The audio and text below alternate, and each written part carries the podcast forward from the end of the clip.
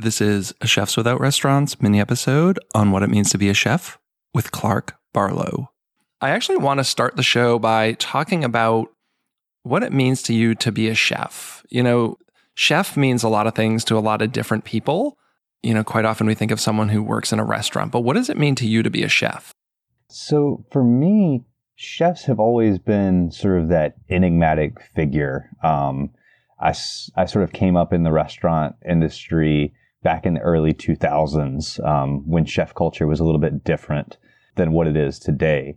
But over the course of my career, chef really became to me becoming more of a leader, more so than anything else. Um, and not only leading teams in restaurants or pop up kitchens or what have you, but really being a leader in the community um, and trying to make some real changes, not just in our food policy, but some real social changes as well.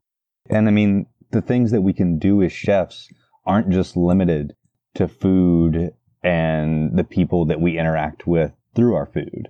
We can do so many other things. I mean, I, have lobbied state legislatures to change food laws. I've also got some real big ideas about how we can use our platform as chefs to make some real social changes around the unhoused issue that we're facing all across the country you know, we're going to get more into the whole foraging and stuff, but do you see foraging, eating wild food, uh, composting, that kind of stuff? Do you see that as a big tie into what's really important in the food industry? Absolutely. And when we talk about what's important in the food industry, there's so many different things that are important. But sustainability, be it in food or people, is one of the most important things that we can think about. And I think people getting that connection to where their food is coming from is so incredibly important. And the easiest way to do that is to teach people how to find their own food. I hope you enjoyed today's mini episode with Clark Barlow. We had a great full conversation, but as many of you know, I like to do some of these mini episodes specifically around the topic of what it means to be a chef. Much of our conversation will be focusing on foraging wild foods, how to prepare some of them. We even talk about snail farming, which I think is really interesting. So be on the lookout for that episode.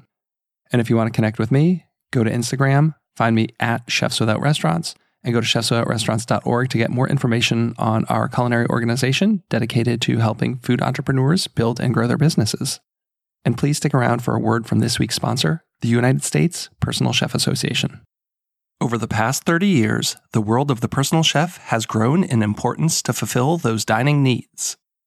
While the pandemic certainly upended the restaurant experience, it allowed personal chefs to close that dining gap. Central to all of that is the United States Personal Chef Association.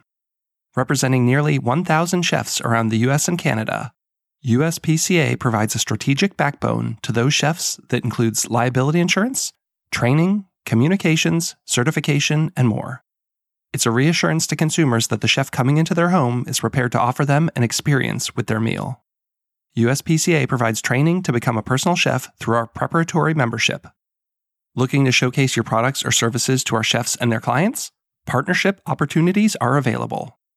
Call Angela today at 1 800 995 2138, extension 705, or email her at aprather at uspca.com for membership and partner info. Go to chefswithoutrestaurants.org to find our Facebook group, mailing list, and chef database. The community's free to join. You'll get gig opportunities, advice on building and growing your business, and you'll never miss an episode of our podcast. Have a great week.